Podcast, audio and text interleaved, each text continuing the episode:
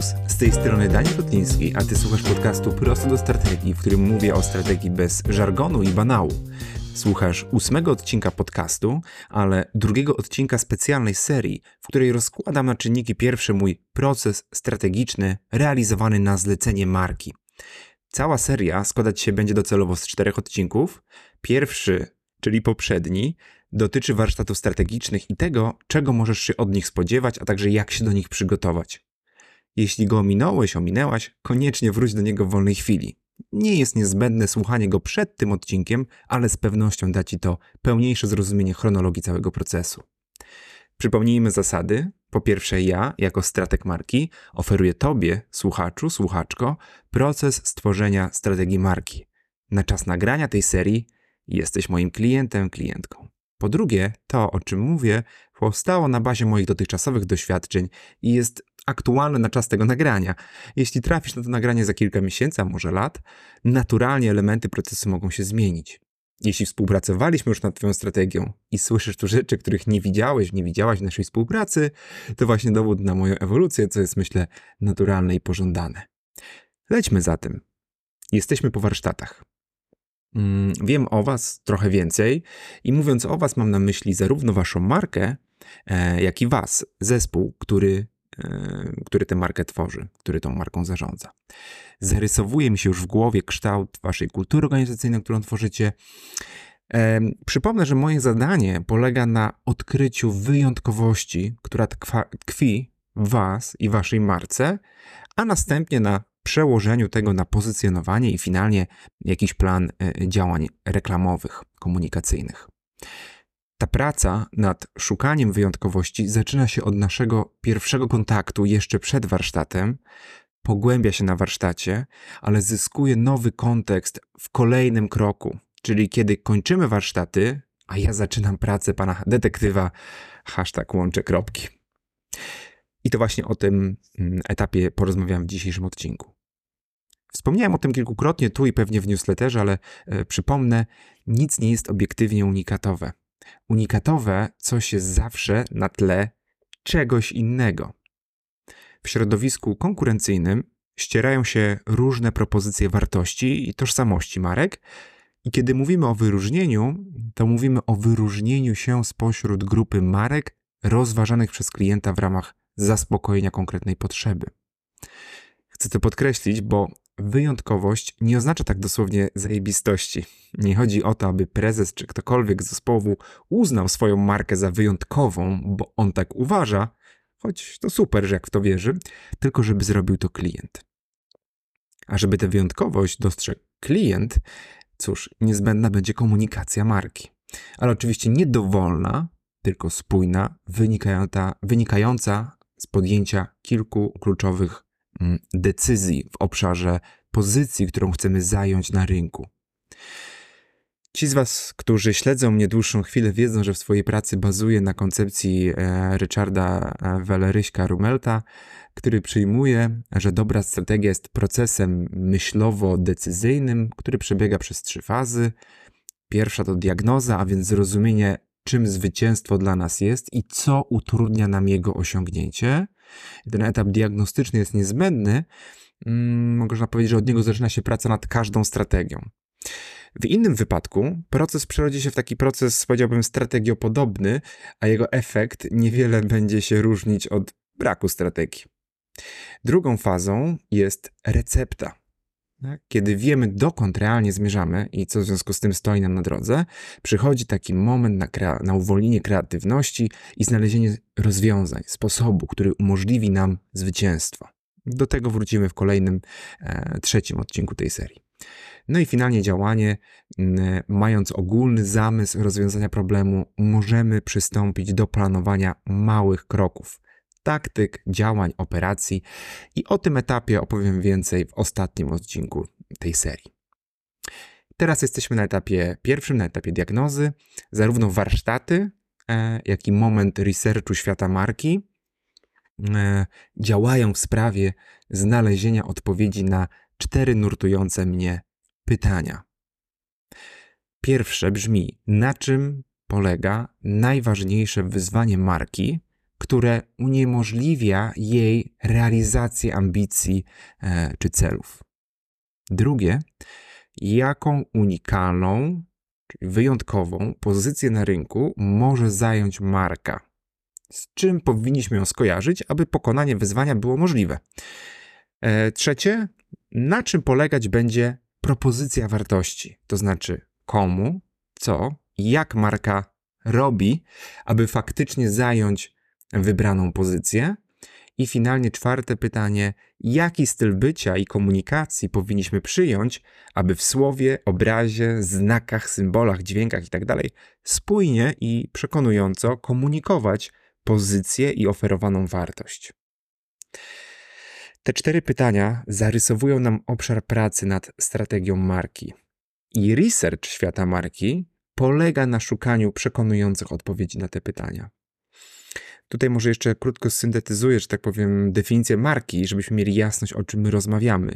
Marka to narzędzie biznesu, które w spójny sposób komunikuje unikalność rynkową.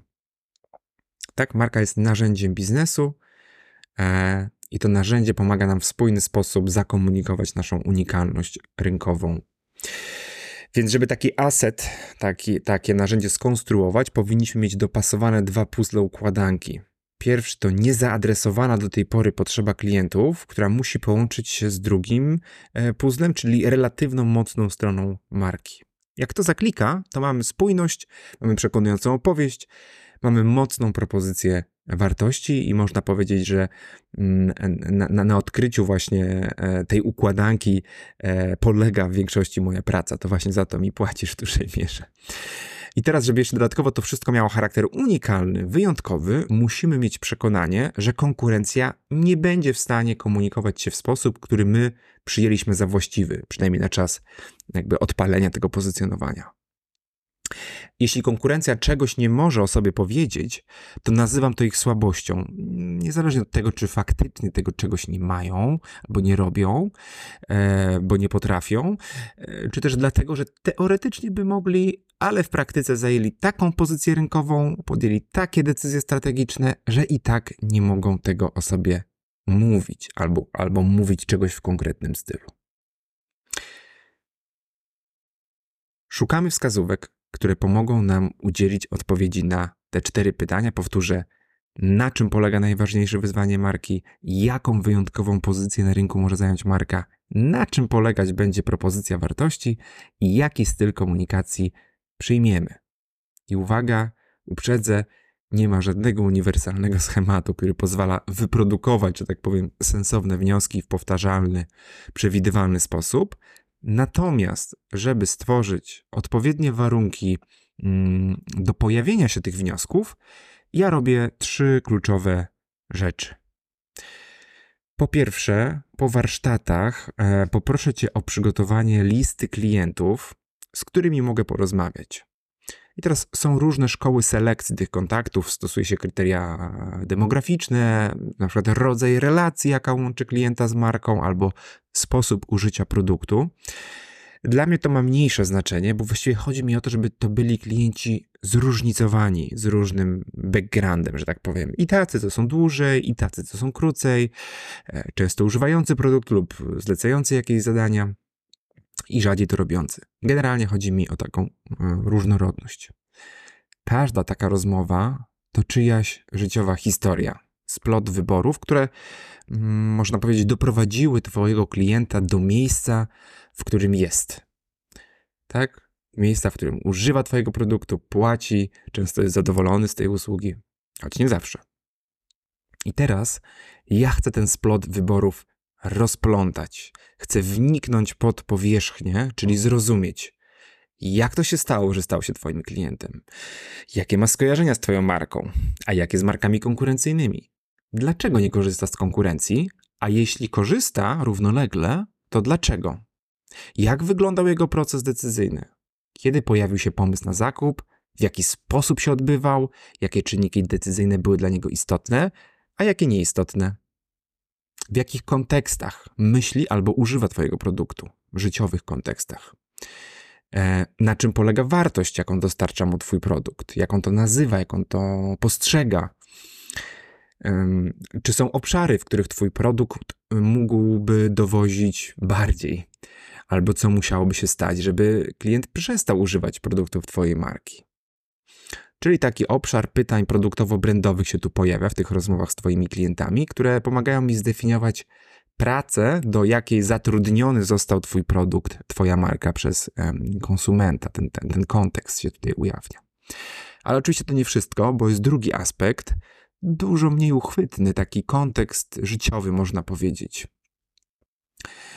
I żeby go odkryć, zadaję, powiedzmy, takie pytania jak wygląda typowy dzień z życia klienta, a jak wygląda nietypowy?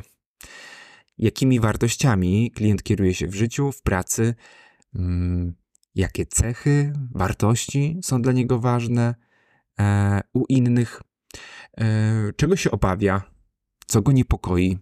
Z jakiego powodu miewa wyrzuty sumienia? Co mu spędza sens powiek? Czyją opinię ceni? Właściwie dlaczego? Co daje mu poczucie bezpieczeństwa? Jak w ogóle definiuje poczucie bezpieczeństwa? Czy poczucie przynależności jest dla niego ważne? I jeśli tak, to w jaki sposób tę potrzebę zaspokaja? Co jego zdaniem wszyscy robią albo myślą, co jest nieprawdą, co jest czymś złym, w czym się mylą, a on ma rację.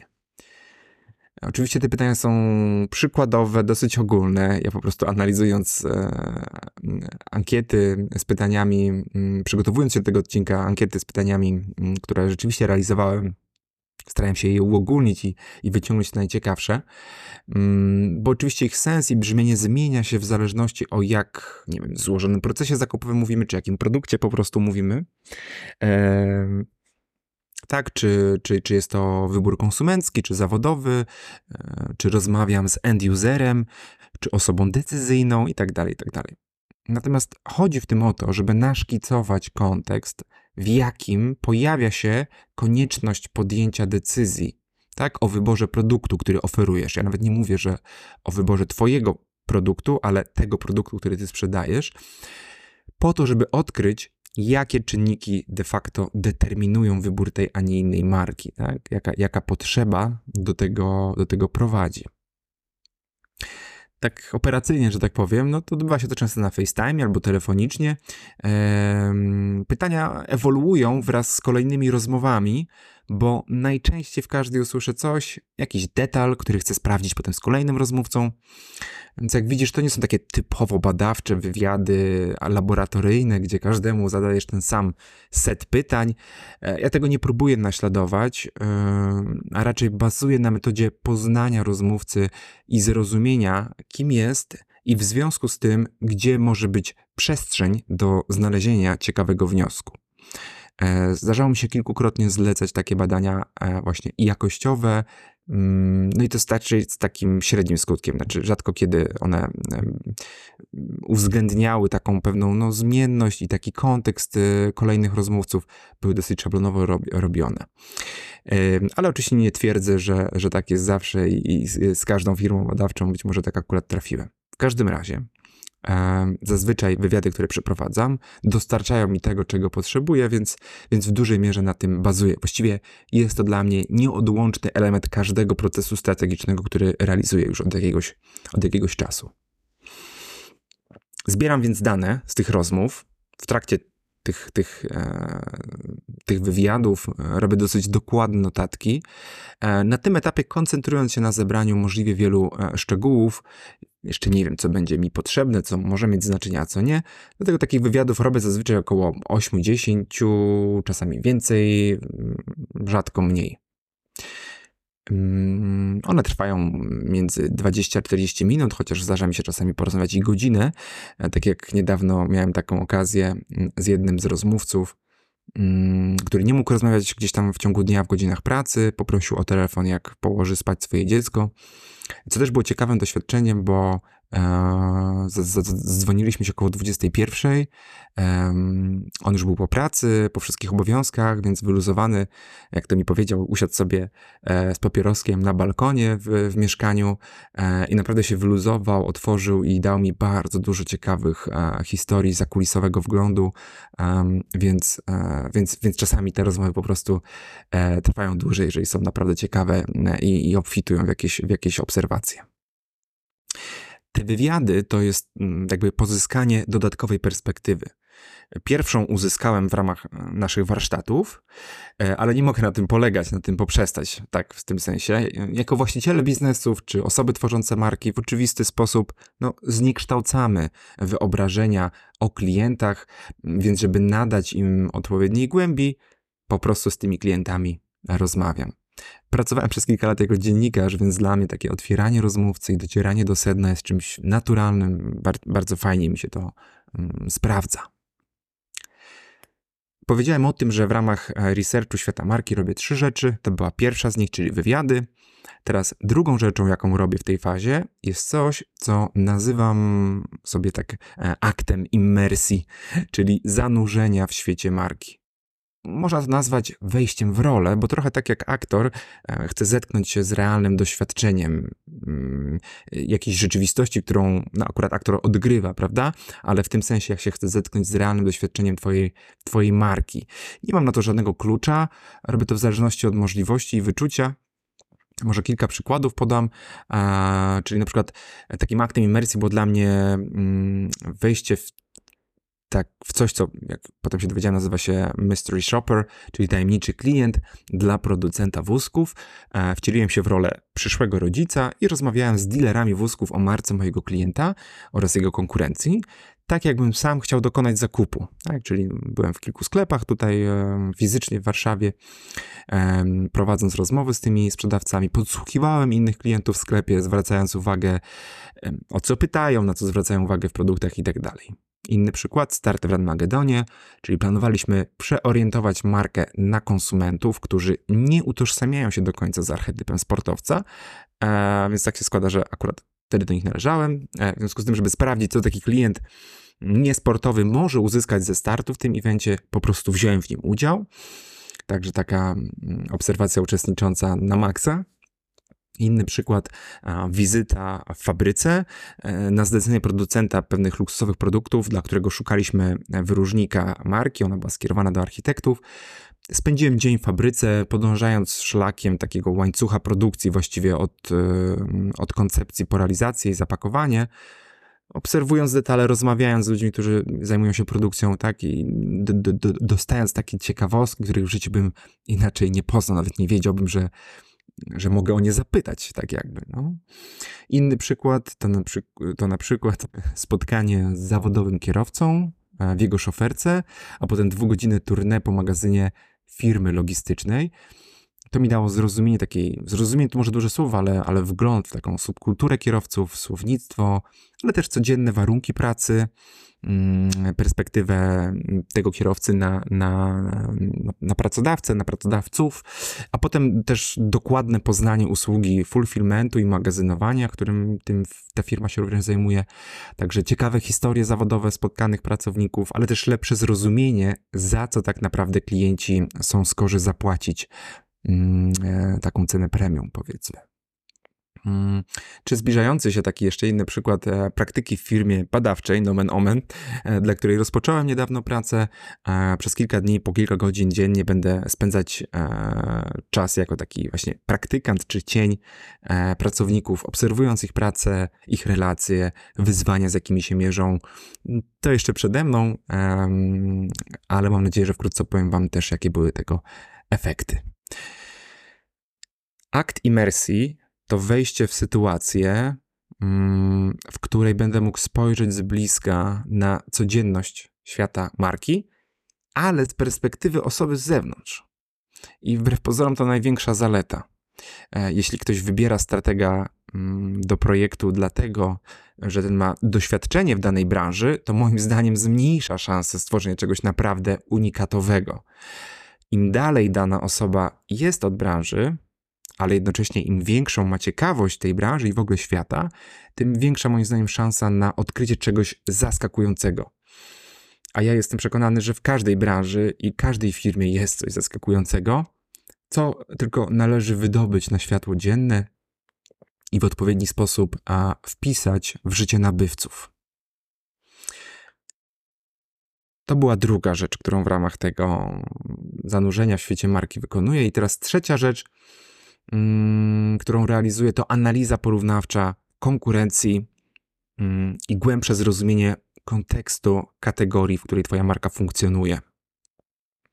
Muszę przyznać, że temu etapowi dotyczącemu analizy kategorii poświęcam dziś już trochę mniej czasu niż kiedyś, kosztem dwóch poprzednich etapów, które rozbudowałem, czyli rozmowy z klientami i akty imersji, bo poprzez dobrze zaprojektowane warsztaty z wami dostaję zazwyczaj ogólny zarys sytuacji na rynku, potem wywiady z klientami dodatkowo mi to jakby uszczegółowiają, poznaję kulturę branży i jeśli studiuję jakieś dodatkowe źródła w sieci, to raczej są to sekcje komentarzy pod treściami social media czy na YouTubie, niż ogólnikowe, branżowe raporty z opisami trendów i tym podobnych rzeczy, ale oczywiście jeżeli dany projekt wymaga lepszego, głębszego zrozumienia, nie wiem, może jakichś konkretnych taktyk, które stosuje konkurencja w kontekście komunikacji, no to oczywiście można pod tym kątem taką analizę kategorii pogłębić. Z kolei analizę konkurencji robię głównie po to, żeby rozpoznać pozycjonowanie poszczególnych graczy. Chcę wiedzieć, które przekazy są powszechne, wykorzystywane w komunikacji przez większość i takie, które są zawłaszczane przez, powiedzmy, liderów kategorii albo takich graczy, którzy się w jakiś sposób wyróżniają. Jeśli są, to pomocne bywają też rankingi firm. Wiecie, takie rankingi, zestawienia pod kątem wzrostu, przychodowości, pozwalające zorientować się jakby w strukturze rynku. Czy mamy dużych graczy, czy jest kilku dużych graczy, czy mamy wielu małych, jak ten podział się tu rozkłada, jak wygląda średnia przychodowość poszczególnych graczy, no i też co z tej przychodowości czy wielkości firmy wynika, czy są to jakieś prawidłowości, czy firmy, które są liderami branży w jakiś konkretny sposób się komunikują, czy nie i tak dalej, i tak dalej. Tutaj dodam, że za konkurencję uznaję marki, które są takie, bo ty je za takie uznałeś na warsztacie, choćby z ambicjonalnych powodów, a czasami geograficznych, tak? Więc jakby to jest pierwszy aspekt. Po drugie, marki, które są zbliżone, powiedzmy, wielkościowo i takie, które są wskazywane przez twoich klientów jako znana im alternatywa. Jeśli w kategorii zarysowują się rzeczywiście wyraźne, unikalne pozycje, to rozpisuję je w ćwiczeniu zwanym mapą percepcyjną, czyli określam 4 zmienne pomiędzy 2 osiami i umieszczam poszczególnych graczy na przecięciach jakby tych zmiennych. Jeśli jednak w kategorii większość konkurentów walczy o te same pozycje, mówiąc wprost, cały swój przekaz jakby sprowadza do dosyć oczywistych komunikatów, to nawet nie tracę na to czasu, mówiąc szczerze. Ja w ogóle mam awersję jakby do robienia pewnych ćwiczeń ze strategii dla samego ich robienia, albo dlatego, że w taki fajny, strategiczny sposób wyglądają później na slajdach. Dla mnie tego typu analizy, jak SWOT, czy swoją drogą też właściwie już skompromitowany, może o tym też nagram jakiś osobny odcinek, czy właśnie mapy percepcyjne, persony, różne analizy kulturowe i tak dalej.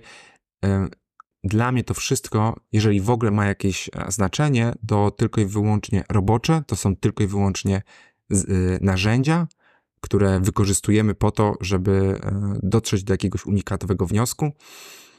Więc jeżeli dane narzędzie ma sens, to znaczy czuję albo wiem, że może doprowadzić mnie do unikatowego wniosku, który przełoży się na znalezienie odpowiedzi na jedno z tych 4 kluczowych pytań, których już nie będę powtarzał, o które mówiłem wcześniej, to wtedy z niego korzystam. Ale znowu, nawet jeżeli z niego korzystam, to rzadko kiedy umieszczam jego opis czy wgląd w nie w samej strategii po prostu.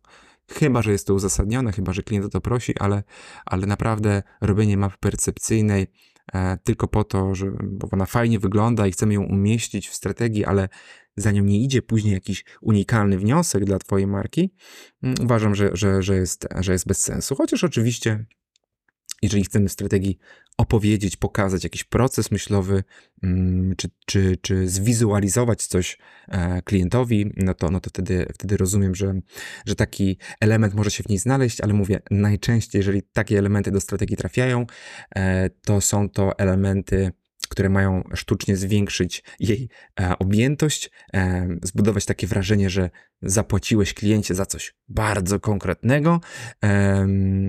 No i najczęściej, przynajmniej z tymi strategiami, z którymi ja się stykałem, nie ma to większego znaczenia i nie generuje żadnego dodatkowego sensu.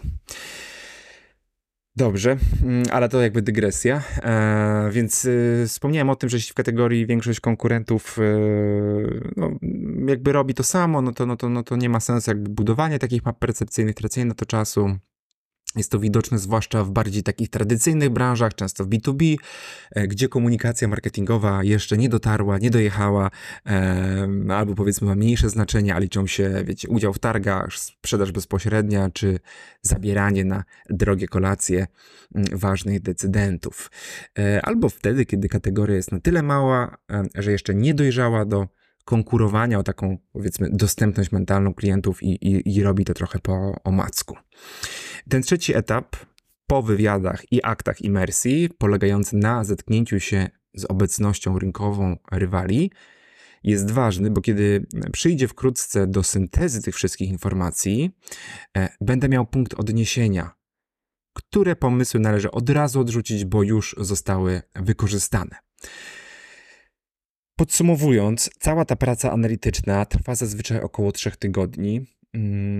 Kolejny etap to już nie praca analityczna, ale synteza, czyli wyszukiwanie połączeń między różnymi danymi w celu skonstruowania prostej i przekonującej odpowiedzi na te 4 najważniejsze pytania. Na czym polega wyzwanie marki, jaką wyjątkową pozycję na rynku może zająć marka, na czym będzie polegać propozycja wartości i jaki styl komunikacji przyjmiemy.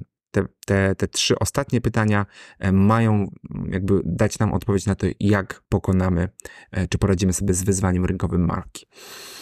Warto podkreślić, że ta praca, o której tutaj opowiadam, nie odbywa się liniowo, tylko, że tak powiem, symultanicznie albo po prostu nielinearnie w obu kierunkach.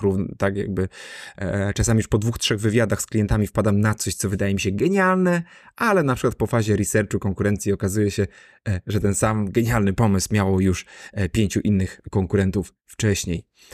Czasami i po zamknięciu całej tej roboty analitycznej nadal brakuje mi jakichś informacji, więc się cofam, nie wiem, ale przynajmniej wiem już konkretnie jakby czego mi brakuje, jestem trochę mądrzejszy, zadaję, więc bardzo już konkretne mam prośby, proszę ciebie jako mojego zleceniodawcę o dodatkowe spotkanie, nie wiem, dodatkowe rozmowy z twoim pracownikiem jednym czy drugim, czy dodatkowe wywiady z klientami pod bardzo konkretnym kątem pozyskania bardzo konkretnych informacji.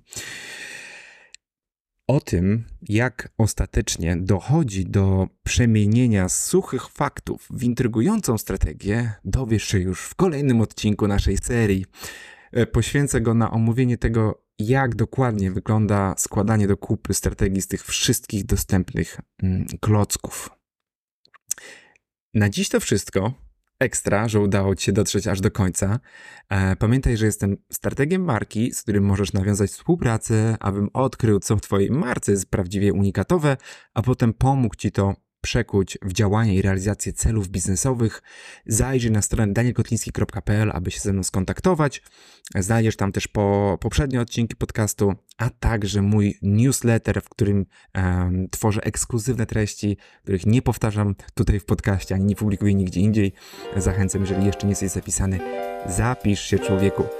Do usłyszenia za 2 tygodnie. Serwus.